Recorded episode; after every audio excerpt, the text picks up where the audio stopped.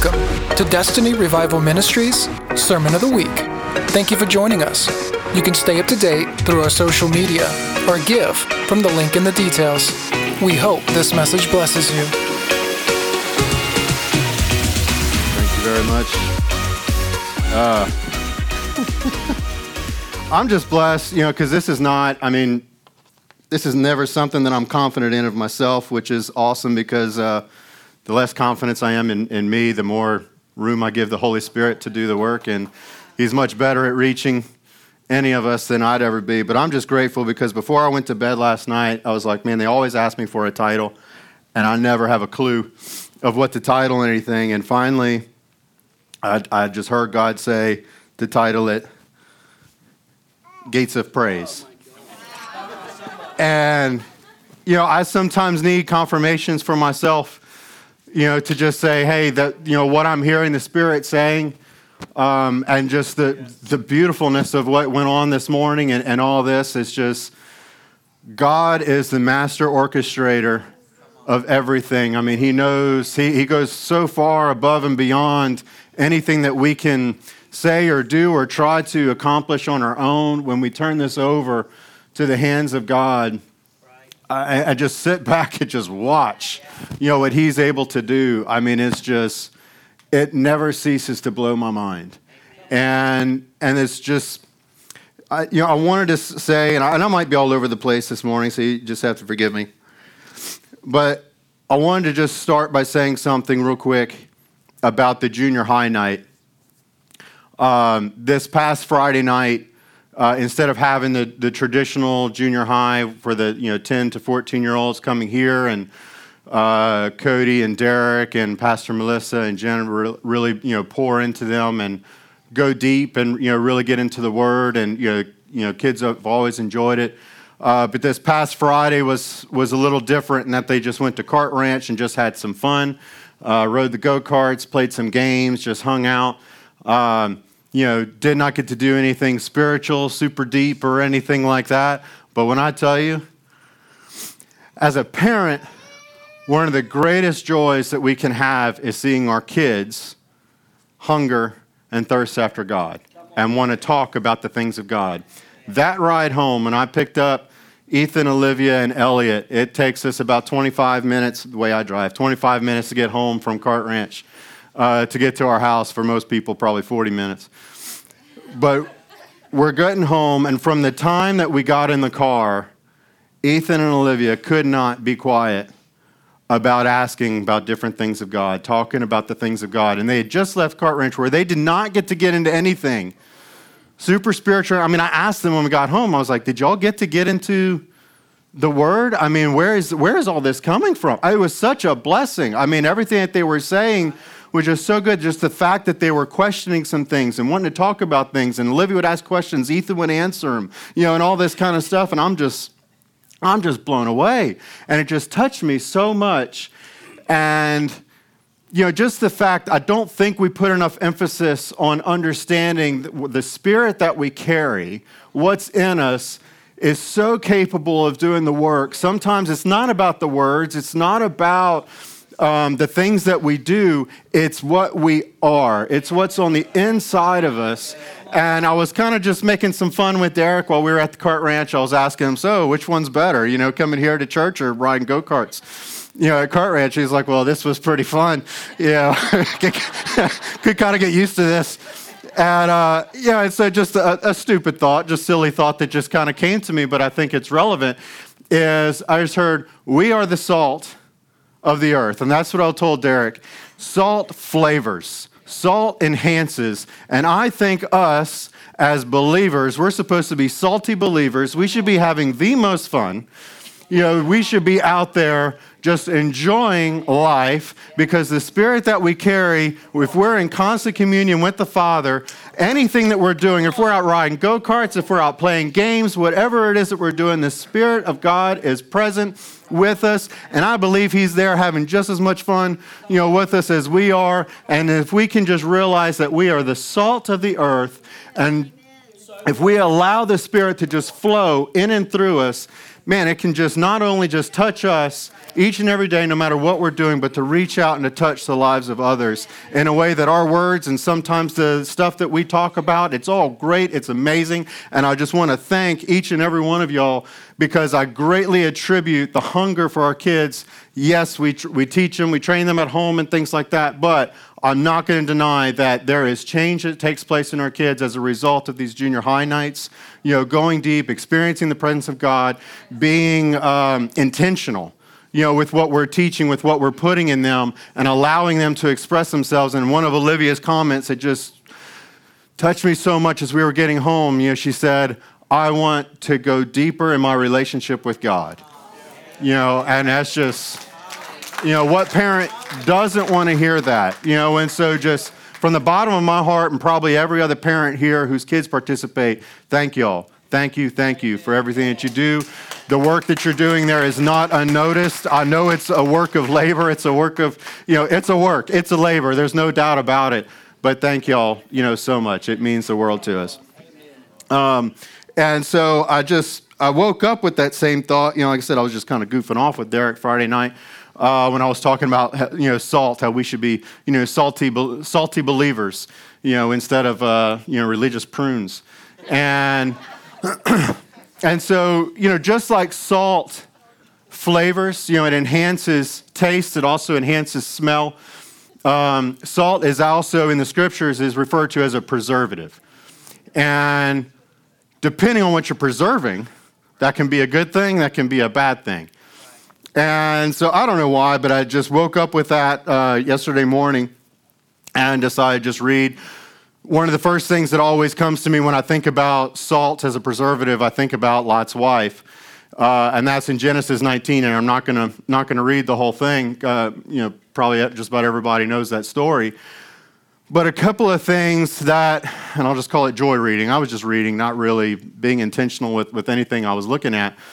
Uh, but something that's always kind of bothered me a little bit, you know, as to just my understanding, is a, a couple of things for that whole story. One is Abraham is talking to God. God, you know, there's three messengers that come talk to Abraham and say, We're going to destroy the city of Sodom and Gomorrah. And, and Abraham says, Well, for the sake of 50, uh, will you not destroy the cities? Trying to protect Lot and his family uh, that are there. God says, No, I will not destroy the city. And he goes from 50 to 45 to 40 to 30 to 20 to 10. And I always just wondered, why did he stop at 10? You're on a roll, keep going. You know, because the only people that were saved from the city were Lot, his wife, and his two daughters. That's four. You know, I mean, Abraham, from everything that we've seen in the scriptures, he kept pretty close tabs on his family. You know, he protected them when they were in trouble. I mean, I think he knew, you know, how many family members he had in the city, you know, and how he wanted to protect them. And then the other thing that I've never really understood is what was the enticement to Lot's wife to want to turn around? I mean, you're fleeing this city. I mean, just seeing the, this, the, the terrible stuff that was happening just before when the messengers come and, you know, they're trying to beat down his, his walls and, you know, he's offering his daughters. I mean, it's just, it's a terrible, terrible, nasty place. You're fleeing from there.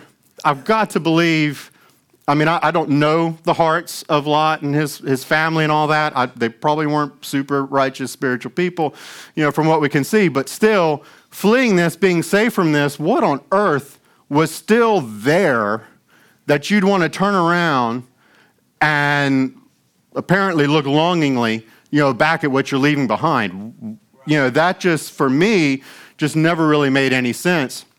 And I'm not going to make this any kind of doctrine, but when reading, because I first was reading it through King James, New King James, and it never stood out to me before, but reading it in verse 14, you know, it talks about the angels are with Lot and his, and his family, telling them about the destruction that's about to come to the city.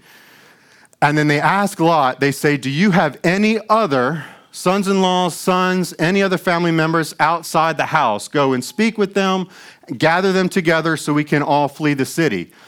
Lot, the next verse, it says, he leaves the house and goes and speaks with his sons in laws that had married his daughters.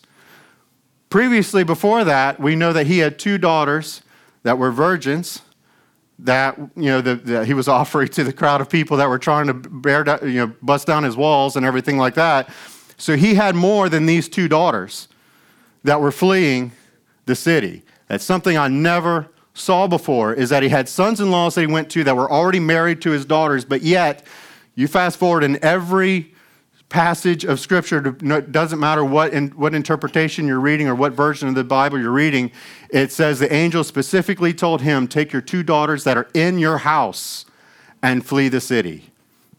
And so it all of a sudden shed some light. And like i said i'm not going to making doctrine on this you know or anything like that. But I think it, for me, it answered those couple of questions. You know, one, you know, Abraham stopping at 10, you know, because it's possible that he knew that he had actually 10 family members. And then also, too, Lot's wife wanting to turn was not to, I firmly believe now, was not because of what she was leaving behind, the city that she was leaving behind, but rather the daughters, the family that she was leaving behind.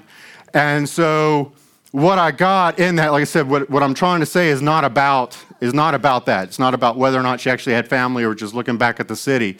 That's not the important part. The important part is they were instructed to not look back.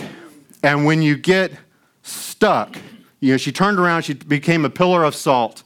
And salt right there is talking about being preserved. You know, so metaphorically speaking, she became preserved in that state. She looked back, could not release the things that were that she was coming out of. And so sometimes if we stay stuck in a state of why didn't this happen? Why was, why was there this loss? Why didn't I get the answer to this prayer? You know, whatever it might be, when we become stuck in that state, we become preser- preserved in that state. And that's where the scriptures in Matthew talks about, and salt has lost its flavor, its flavor.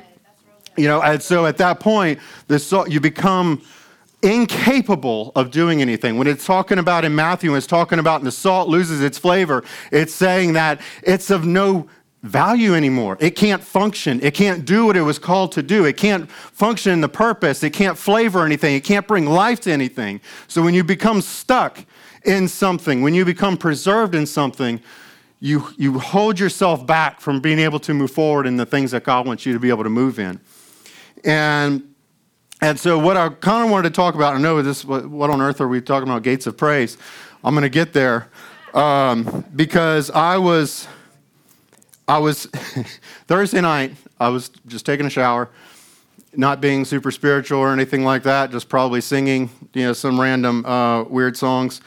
And I heard a phrase just come to me, and it's a scripture verse. but I just heard this phrase come to me clear as day, and it brought with it so much excitement and, it's, and this is where I'm going to kind of tie into some of the things that Pastor Mark was just talking about a minute ago. The phrase I heard was, Blessed are those who still have not seen, but yet believe. And as soon as I heard that, I got so much excitement that came in me because I feel that we're stepping into a season where Pastor Mark, over the last couple of years, has used the word acceleration, you know, or maybe last year, you know, whatever it might be.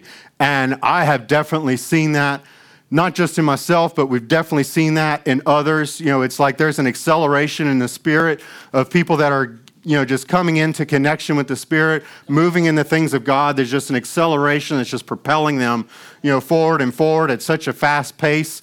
It's just an amazing thing to see. And I got the same excitement, you know, hearing this. Blessed are those who have not yet seen, but still believe. And that, that scripture verse is John 20, 29 says, Blessed are they who did not see and yet believed. And in the Passion, you know, of course, kind of expounds on this a little bit. but it says, But there are those who have never seen me with their eyes, but have believed in me with their hearts and they will be blessed even more. You know, so I don't know. You know, maybe there's some people in here, or maybe there's some people that we know that are still waiting for an answer to prayer, still waiting for something to happen, you know, still, you know, wrestling with something, you know, kind of circumstance, situation in their life, you know, whatever it might be. And I can't say why that thing may not have come to pass or why what you've been waiting for, what you've been believing for, has not yet been manifested. But the word that I got is this, and I wrote this down exactly. Do not let fear, doubt, anxiety, self pity, guilt, shame, condemnation try to take root in you. Continue to believe and watch out, because when the answer does manifest, you will be forever changed. And this was, you know, this, this part may not sound super spiritual, but it impacted me, and I hope it impacts somebody. You will be transformed into a bucket of crazy. and what I saw is not because you said crazy, and they're like not nuts, and I was like, hey, yeah, there you go, another little confirmation. Is the joy when you see the goodness of God actually manifest in your life? Because there's some people that have never actually witnessed the goodness of God. They have not seen it, but yet believe it, you know, hold it in their hearts that it's true. And when that comes to pass, when that thing comes to pass, because I believe we're stepping into a time when those things that we've been waiting for, that we've been praying for, that we have not yet seen, I believe those things are coming to pass. And as they do, you are going to be so transformed into, again, this bucket of crazy to where you cannot be contained you know, this joy that you're going to have cannot be contained. You cannot hold it inside. You have to tell the world about it. You know, it's going to be evident on your life. If people are going to see it in your eyes, people are going to hear it when you talk. You know, everything that you say, it's one of the things that blesses me so much about the life. I think of uh, people like Todd White, who had such an amazing 180 with their life. You know, went from just uh, being an absolute terrible person to a complete, completely transformed person and now he, you can't shut him up. Everywhere he goes, he's going to tell people, whether they're interested or not, he's going to tell people, you know, all about what God has done for him in his life. And that's the, that's the place that God wants each and every one of us to be. You know, scripture clearly says it is the goodness of God that brings people to repentance or brings people into change, brings, brings people into a changing of the way that they think or the perspective that they carry. You know, is the goodness of God, and He so desperately wants to demonstrate His goodness to each and every one of us. And so, just as a word of encouragement to hold on, continue to believe. Even if you have not seen, continue to believe and just like it says in the Passion, it says, and they will be blessed even more. And I, I, and that's the uh, and I believe that goes along with the acceleration word because you know like Pastor Mark was kind of warning about you know saying that hey there might be some people who have been following after God for 10, 20, 30 years and then here comes somebody who six months in, one year in, they're just running, you know, and they're seemingly just passing them up, you know, in the spirit. They're just laying hands on everybody, they're talking to everybody. And those of us who have been in this forever, like, wait, you know, hold on, you know, why are, why are they getting to escalate so quick? You know, so to just be prepared, you know, for what is coming to those who continue to believe and still have not seen the time is going to come. The word is going to be made real. It's going to happen. And when it does, there is nothing that's going to be able to shut you up.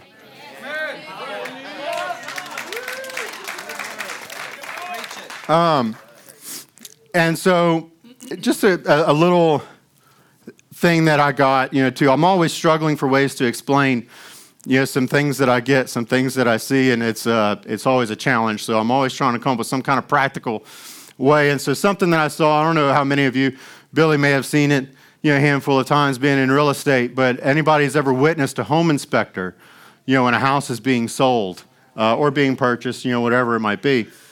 Uh, every time I've ever seen it happen, these house inspectors like to walk around with a screwdriver, go outside of your home, and they poke. They go around your soffit and jab, jab, go around uh, your door trim, your window trim, your garage trim, and they're looking for soft spots.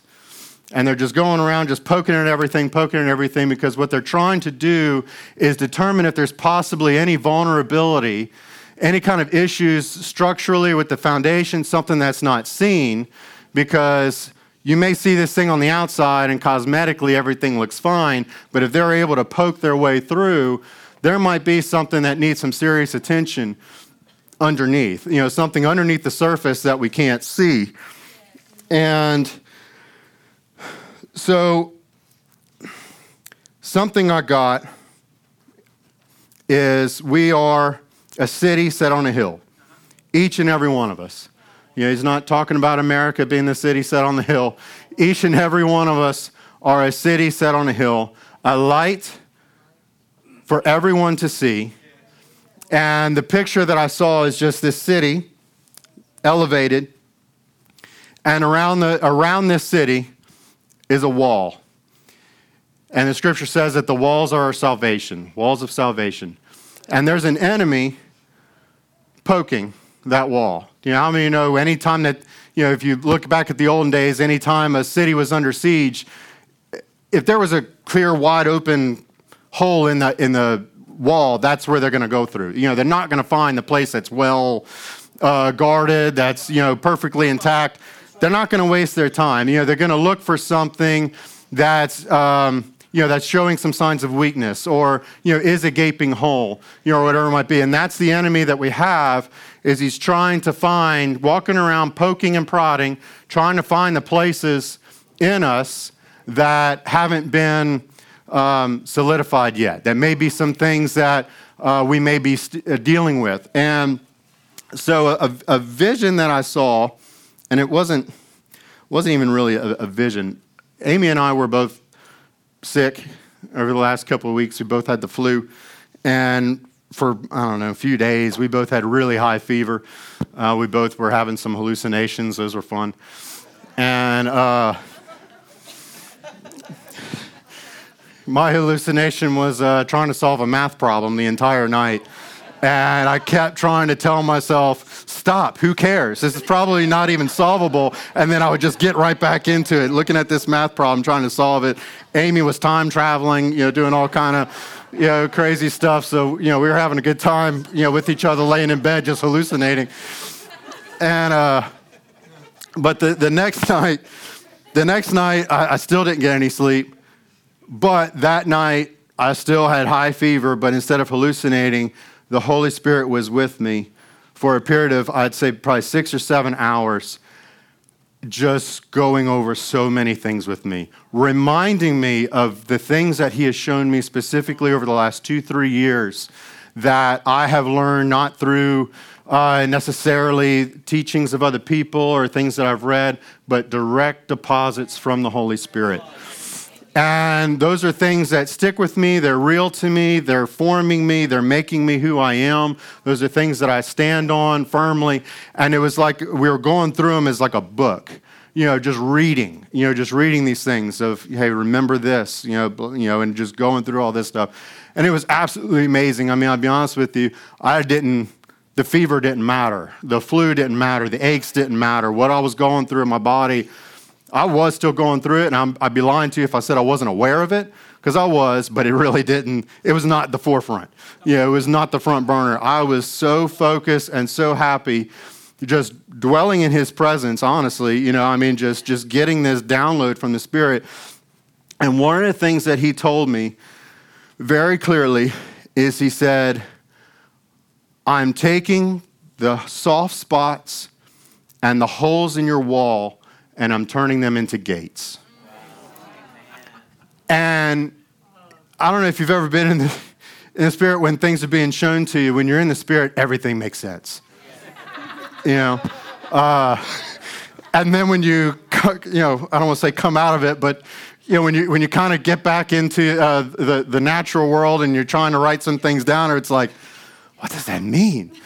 You know, uh, you know, I feel like uh, because what I was seeing was a very clear, very vivid picture, made ton of sense to me, helped me out tremendously, got me super excited.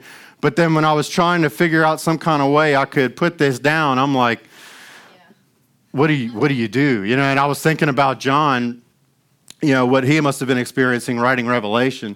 You know, I'm sure as God was giving this to him, he's just like, man, this is incredible. You know, this is you know so cool. And you get into Revelations, what is it, 22 or whatever, and it talks about the city New Jerusalem. It's a cube. It's coming down. It's the bride, you know, and all this kind of stuff. And I'm sure he's thinking, man, this is incredible. And then he's writing it down and he's like, what is this? You know, how do I explain this to other people? You know, and, it, and like I said, when you're in the spirit, it just, man, everything just makes perfect sense. There's no confusion. You know, everything's good. But that's what I was seeing in the spirit is this city. Again, each one of us being a city. And he said, I'm taking the holes and the soft places of your wall, and I'm turning them into gates. And I had to look that up a little bit, you know, when I when I woke up. Um, and I found that in the second part of Isaiah 60, verse 18. It says, You will call your walls salvation and your gates praise. So, um, so, I, so what I saw, and again, this is hard for me to get a picture, and I'm glad that God gave me one uh, that I can kind of share, is I got two things. First was that there's something that flows out of these gates. And second, I got what these gates are actually made of, how they're actually formed. And I got the flowing part from a very deep spiritual source, uh, Lego Masters. we were watching, uh, if nobody's ever watched it before, uh, you know, it's just these teams that compete, you know, building pretty crazy Lego stuff. And, uh, you know, the kids love it. Uh, I, I, like it too. It's, it's pretty interesting. And uh, their challenge that we were watching uh, a few nights ago was each had to build a volcano. And they get these big plates and their islands, and they have to build this volcano. And at the end of their build, they press these explosion buttons or whatever, and the volcano erupts, and lava, which probably was honey, comes out, flows down, and it's supposed to wash everything out at the bottom of the volcano and push it into the water and that was their that was their challenge. And most of them, I mean, these are very creative people. I mean, things that I would never in a million years, you know, think of doing. But most of these people, at the top of their volcano, to, to make the lava flow where it needed to flow, they built these gates. So that way, when the explosion occurred, the lava traveled where they wanted it to travel. It traveled it down, and it was directed exactly where it needed to go. And so, that was the picture that kind of helped me understand because what I heard, what this lava was, what it is that's coming out, and I'm so grateful for the worship because once again it confirmed, you know, some of the things I was hearing. What comes out of those gates is living water. And you know, it, it's just something that ministers so much to me. Our gates are a means of allowing the living water to flow from within and overtake everything around us. And there's, I, look, so I started looking up a bunch of scriptures on living water, and there's a ton of them. So essentially, rather than reading all these verses, essentially what it boils down to, the living water is the Holy Spirit Himself. Okay? And it flows out from each and every one of us out into all the dry places. So the purpose of these gates is not just for our own protection, but to also provide a means for the Holy Spirit to reach out and touch all of those that are around us. And it, it went along with, uh, and I've shared this before, some of y'all probably heard this, but I had had a vision years ago of this dam. It was this massive dam. And on one side of the dam, I could see the water was even, perfectly even with the top of the dam. And as far as you could see, was just this massive body of water. That's all you could see. When you looked out on the one side, just water, un- unending supply of water. On the other side of the dam was a desolate place. And looking at it, you could see that it was once a place full of life. You could see remnants of, you know, tree stumps or whatever it might be. You could see that it was once a forest, a place of just life and activity and all this, but it, because there was no water, the place had dried up. And so in this vision, I saw this dam and I saw a drill with the skinniest drill bit you'll ever see, and it was super long to be able to get through one end to the other, and it drilled a hole, microscopic hole, through this dam. And so at first, you saw nothing. It seemed insignificant. And I feel like sometimes when we're praying for something, when we're believing for something, when and we see that nothing's happening, many times I believe that there are things happening, but because it's something that might start out so small, it seems insignificant, and you think that there's nothing happening, but something amazing is happening. The water's about to do the work that the wa- only the water can do. Because if you can follow this, when this little trickle of water starts to pour through this hole, water is an unstoppable, unstoppable force. That water comes through, I guarantee you, that hole just slowly gets bigger and bigger and bigger. That water erodes away at that hole to where next thing you know in this vision, just saw the water just bursting forth through this dam, completely flooding everything on the other side, and everything that was once dead once again comes back to life and functions the way that it, could, that it should. And there's scriptures you know, in here that talk about this is where the scriptures talk about trees planted by the water, you know, and the purpose for them being planted by the water is so that when the heat comes, when the fires come, they won't even be scorched. Their roots are rooted down by the banks of the river. And so when we become planted, when we get our source, when we get our strength from the living water, it does not matter what comes against us, what, you know, any kind of heat, any kind of uh, tumult that comes against us, nothing can overtake that living water that we're rooted and planted in. And uh, that's uh, Jeremiah 17, 7 through 8 says, I will bless with happiness the one who trusts in me. You know, so again, believing in him, even if you haven't seen him, but to believe in him, to trust in him.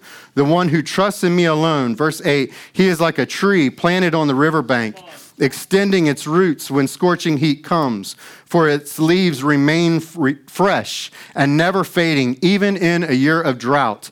It has no anxieties, but continues to bear luscious fruit. And that's what I was saying is these holes, these soft spots in our walls, those are fear, anxiety, doubt, whatever, may be, anything that causes you to not be able to walk in perfect peace. Anything that robs your peace is a hole, it's a soft spot in this wall.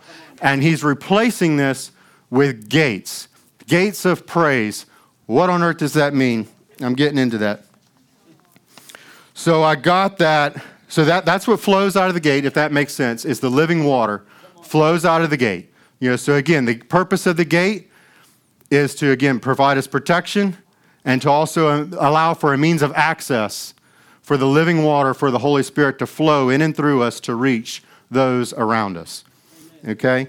But the gate, how is the gate formed? Each gate is a pearl formed by praise. And this is just like the city of Jerusalem, where it says each gate is a pearl, each gate is a single pearl. There's 12 of them, you know, and so that, again, Sounds kind of weird, you know, tough to explain. But I, I, I Googled how a pearl is formed. You know, this is not from a spiritual website or anything like that. And I've heard some things about it before. But I was like, hey, I just want to see for myself, you know, exactly how is a pearl formed.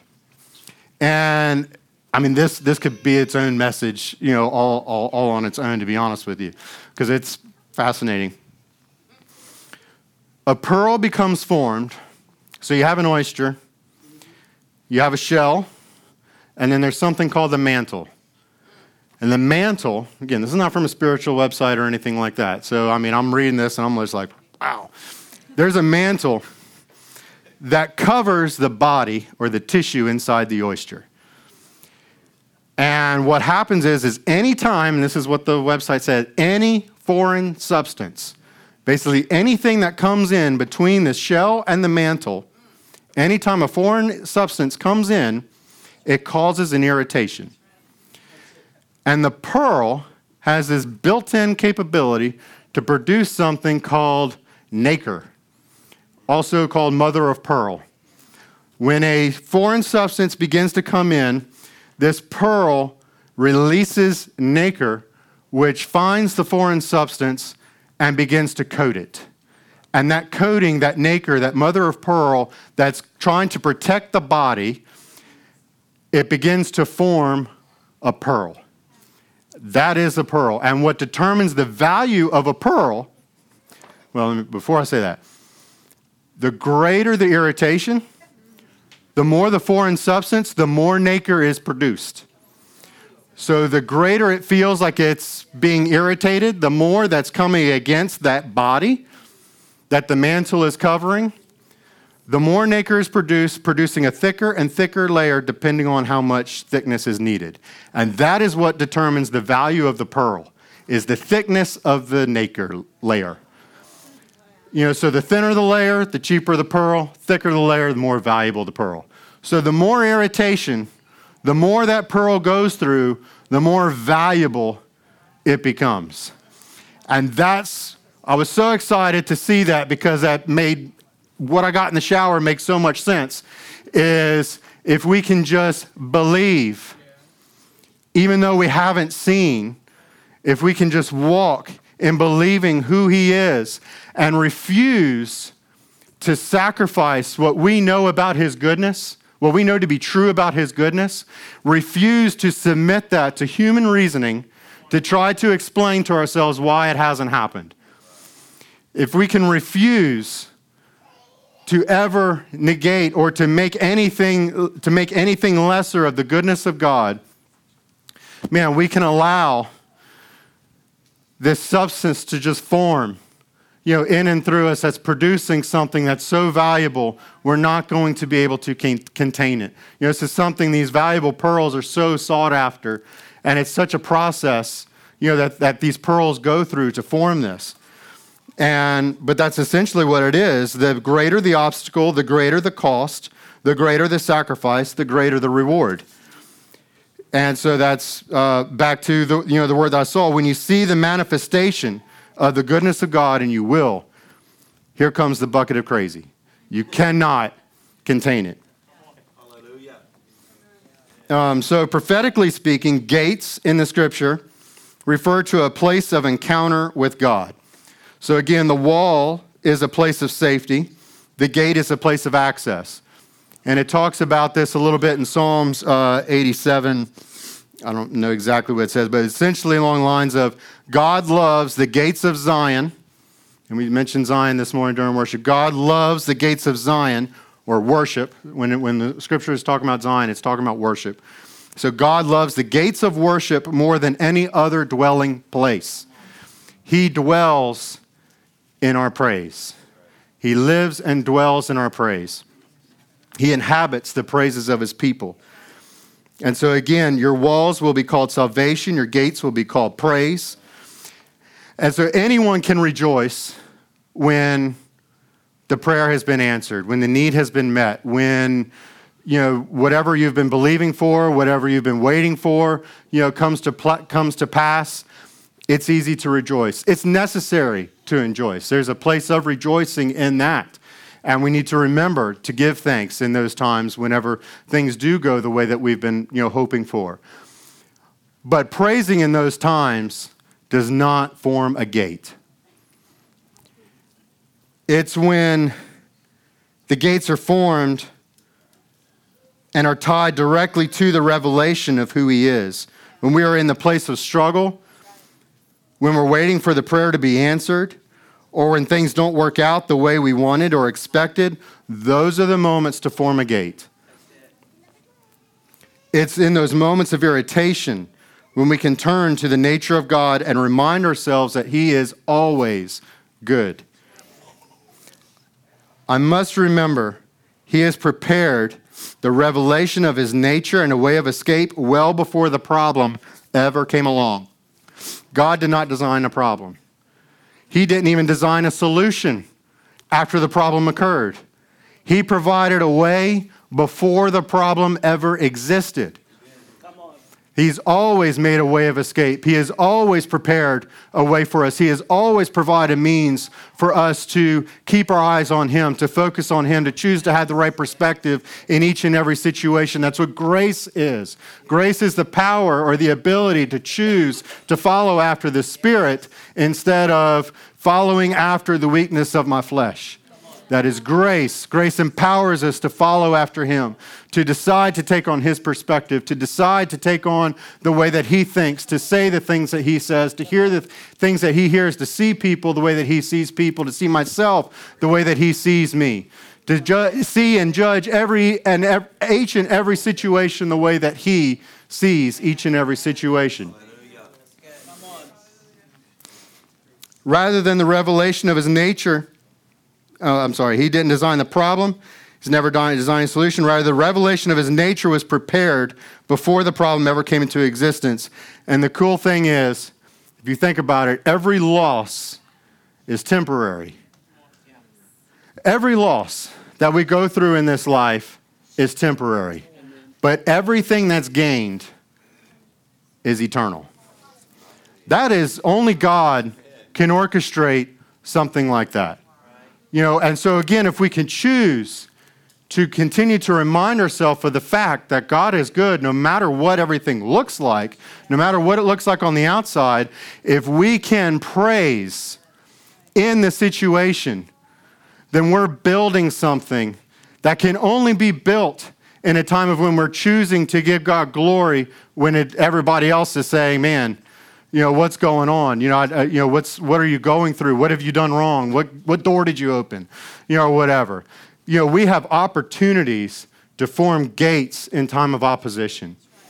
And it's up to us to decide to do that.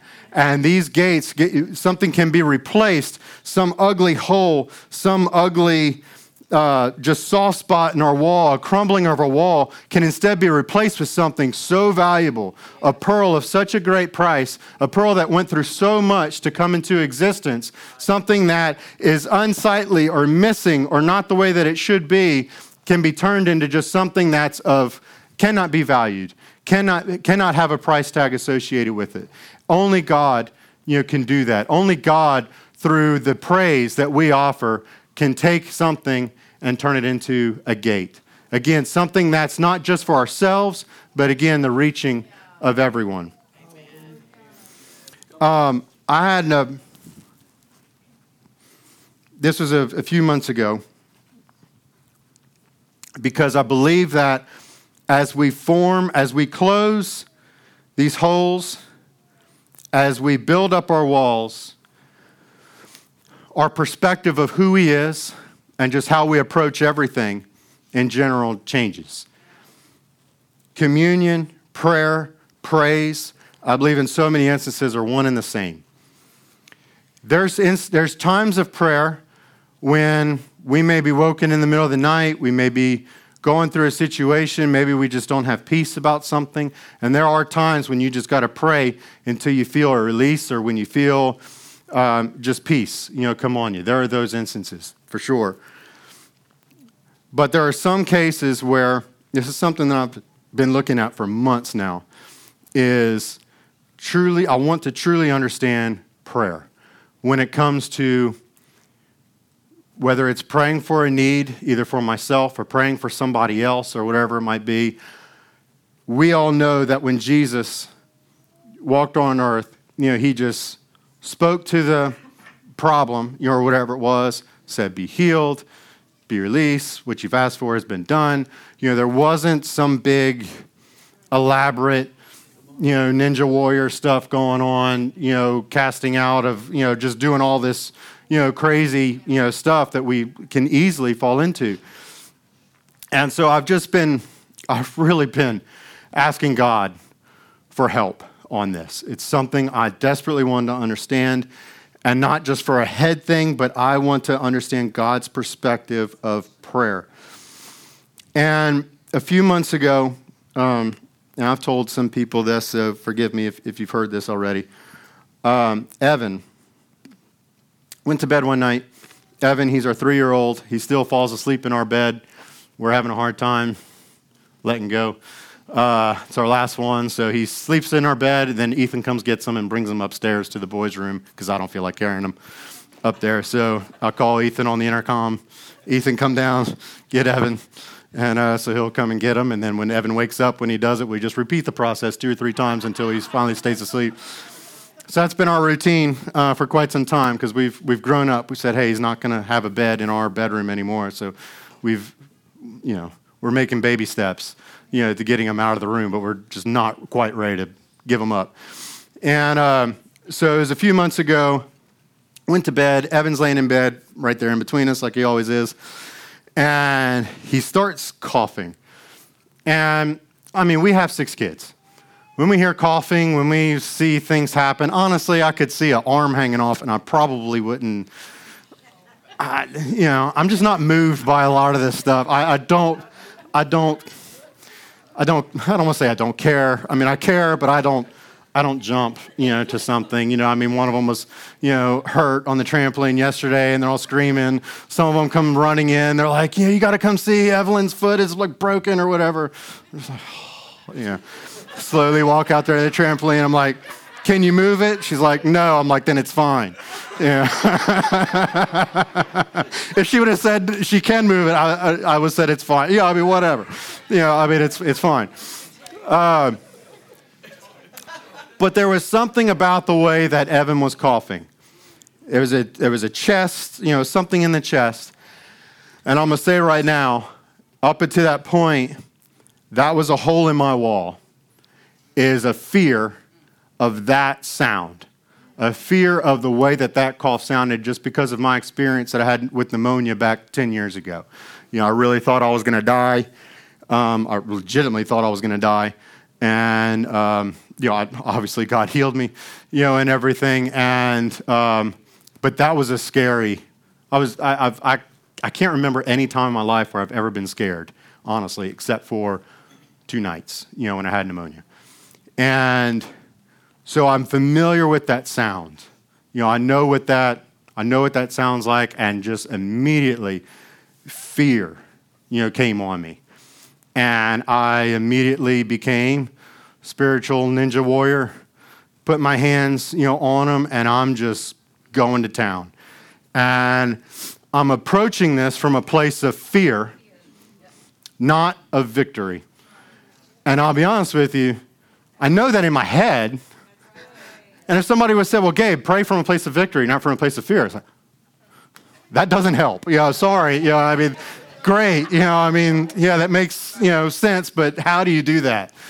Um, yeah, and we do that a lot, you know, and I'm guilty of that too. You know, we know so much in our head of how we're supposed to do, what we're supposed to say, how we're supposed to function, how we're supposed to react or not react, you know, whatever it might be. But when you're in it, when you're in the moment, sometimes you don't need somebody's brilliant, you know, advice. Sometimes you need the Holy Spirit to quicken something to you as to how you're supposed to respond in a certain situation.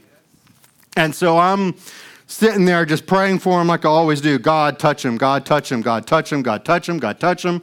Um, because it gives me a, if I'm honest, if God doesn't touch him, well, then that was God's problem. And I'm learning, we put a lot on God when He says, I've given you the power and authority. And we use it as a cop out saying, well, I don't know why God didn't touch, you know, it might not be God's timing, maybe it's not God's will, you know, whatever it might be. It's no. So I'm praying. I'm just saying all the things that sound right. You know, y'all would have been proud. You know, the things coming in my mouth. It was eloquent. Uh, you know, there were scripture references that were in there. There was, you know, passion. There was goosebumps. There was, you know, all the right juices were flowing. And I wore myself out. I don't know how long it went on. It probably realistically only went on for 10 or 15 minutes, felt like it was an eternity. But when I finished, he was still coughing. And I didn't have an answer. I was exhausted and I was still in fear. And man, this may sound weird, but uh, the Holy Spirit came and sat on my bed. As sure as Pastor Mark is sitting right there, the Holy Spirit was sitting on my bed and said this to me Are you done yet? Clear as day, I heard his voice. I could see him. I can't explain it. I can't say this is what he looked like. I can't. All I can say is he was right there, sat on my bed, and said, Are you done yet? And I said, Yeah. And he said, Good. He said, Because now I'm going to show you how to pray.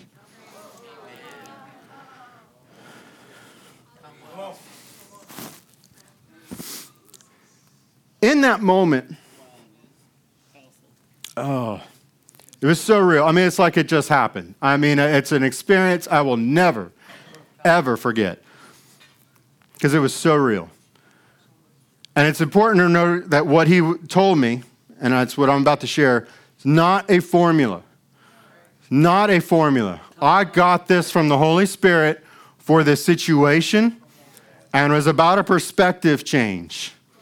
It was not about, hey, anytime you're dealing with somebody who's got a cough that's maybe starting to sound like pneumonia, do this. That's not what it was about. So the first thing that he told me, he said, put your hand on Evan, put my hand on Evan, and he said, Begin to thank me for him. Put my hand on Evan, and I just, I started, and it turned into something. I started with words, you know, and saying, God, thank you for Evan. Thank you for who he is. And as soon as those words came out, all of a sudden I began to remember the words that I've had for him, the words that other people have had for him, the visions that I've had for him of the person that he's going to be, to where it turned into a place of just love for who he is and just saying, God, thank you so much for Evan. Thank you for the calling that you've placed on his life. Thank you. Legitimately, and I'm, these turned into not words. These are turned into true expressions of thankfulness, saying, God, thank you for giving me the opportunity to train him up, to bring him up into the person that you've called him to be. I thank you so much for the joy that he is to Amy in our life. And I mean, it, it went on, I mean, to where this love towards Evan, I'm his parent. I'm his dad. I love him. I adore him. But this was the love of God that I felt for him. The love of God for our children or for our loved ones or for anything is far greater than the love that we will ever have. Doesn't matter how much we think that we love somebody, God's love is far greater. And so when God allowed me to feel his love towards Evan, it it blew my mind. I mean, it really did. It was like, wow. This is amazing. Again, I can't put it into words. It just overcame me so much. And by remembering, this is who he's called to be. He's been put in my life, I've been put in his life for a reason. You know, the enemy wants me to forget this and try to cause fear to come in and say, hey, you know, something might happen to him. And it's like, no, no, no, no, no. I've got a word from God I know who this person is. I feel the love of God towards him. Nothing is happening, you know, to him. And I, as, as, I, as I was praying for him, and I kind of, you know, stopped again. This wasn't anything that lasted a long time, but just the words that were coming out of me were the words of the Father towards Evan. They weren't even my words towards Evan, they were the words of the Father towards him. And that didn't go on long and then I heard the Holy Spirit say, I've given you power and authority. He said, Speak to the problem and tell it to go. And so I said, Chest congestion, go.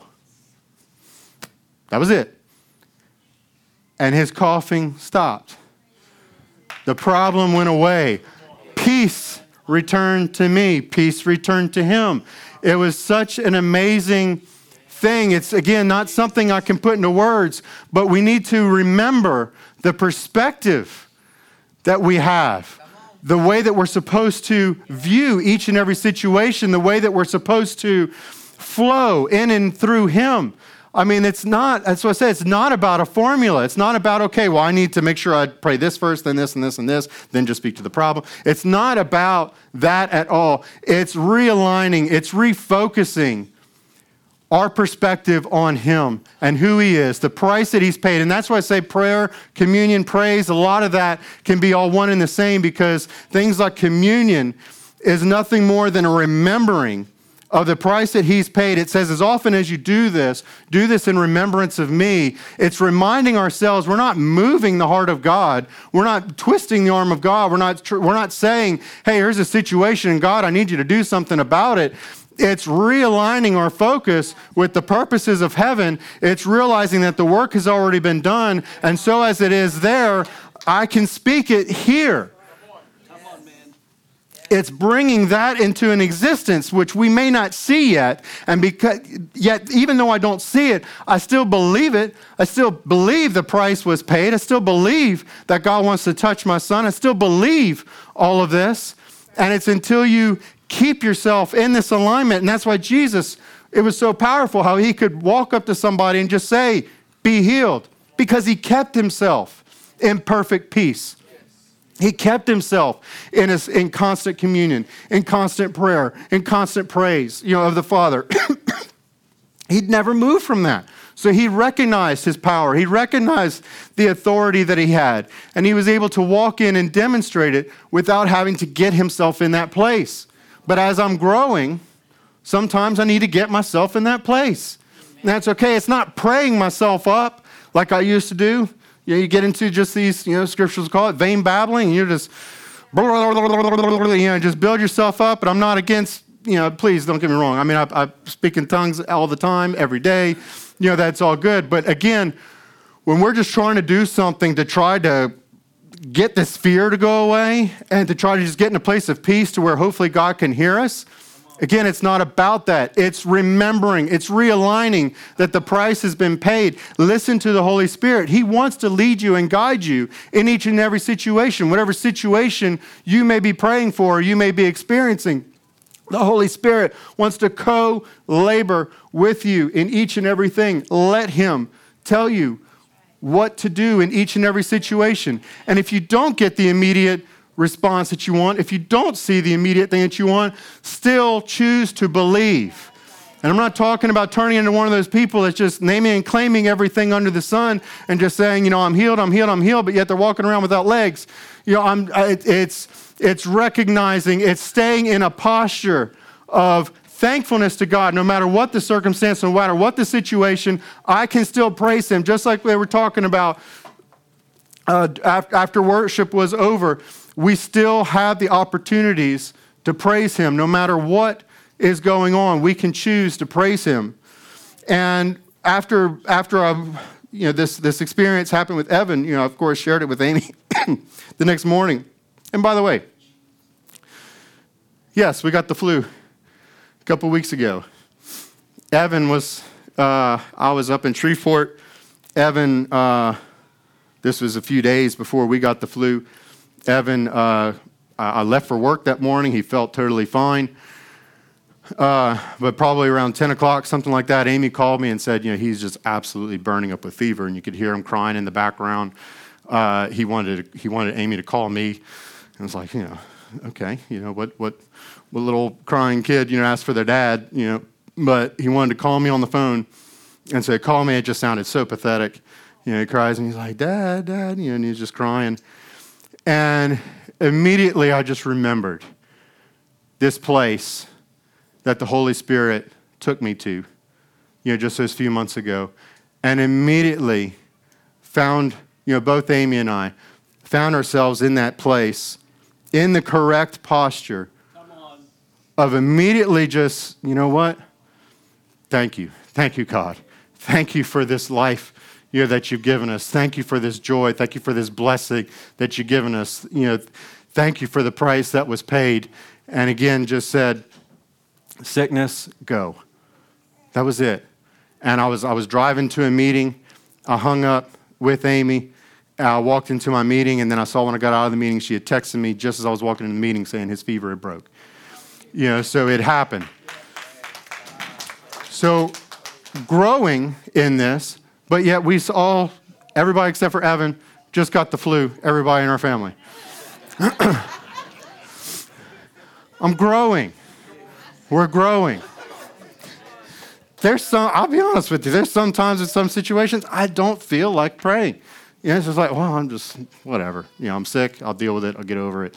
You know, whatever. It's fine. I'm not a pity person when I'm sick. You know, it's just like, I'll, I'll deal with it. You know, I'm fine. I'm not making excuses, but I'm just saying, growing.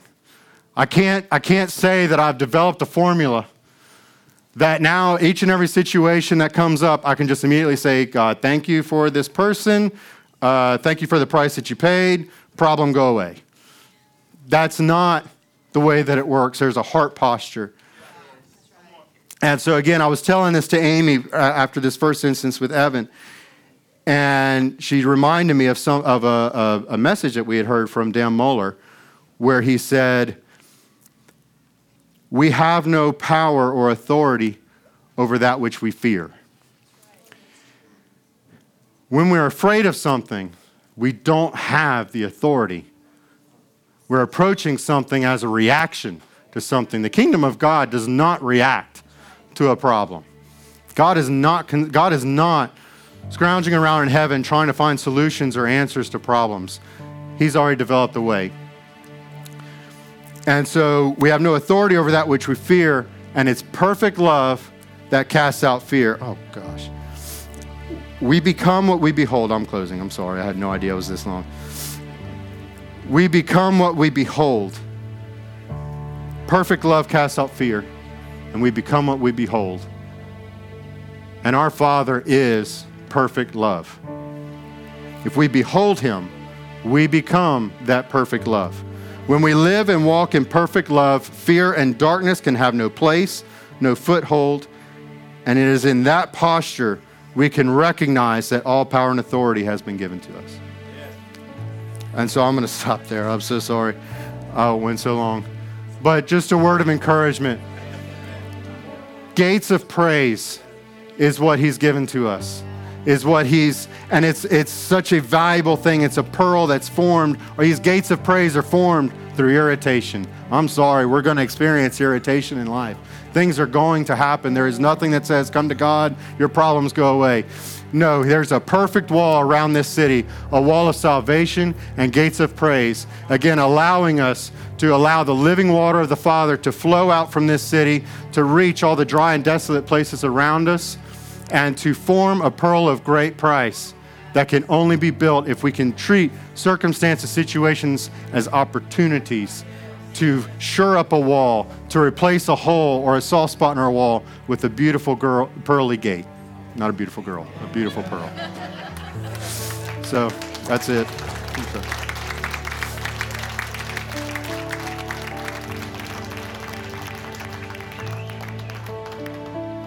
Going to say, let's let's thank the Lord. Which first we honor the we honor the vessel through which the gift comes.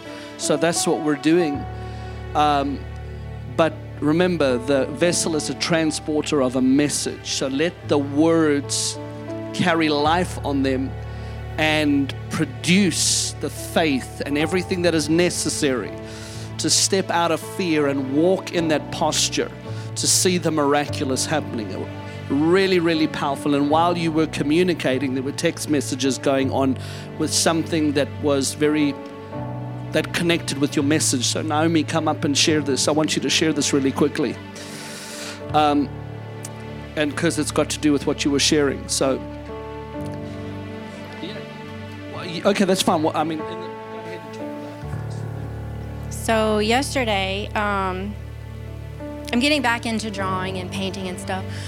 Well, yesterday, um, I was kind of like doing chalk with the children, and um, I started off by just drawing, drawing like dead trees, and then um, I drew a pond around it, and then it just kind of overflowed from that, and um, it was actually a dam that broke, and um, you could see the dead here, and then the water coming through and nourishing everything, and then um, several years ago. Um, God gave me this vision of this was actually in April of 2022 of the brick and his hands opening up and living waters flowing through um, to, to flourish us. So I just wanted to show that. Hallelujah. That is amazing. I mean, like, what a blessed time. How, how many of you have been blessed today? All right. And you know, you've got to be grateful because even if we, and we're usually on time right now anyway, but if you feel extra hungry, be grateful because you're going to enjoy your food even more.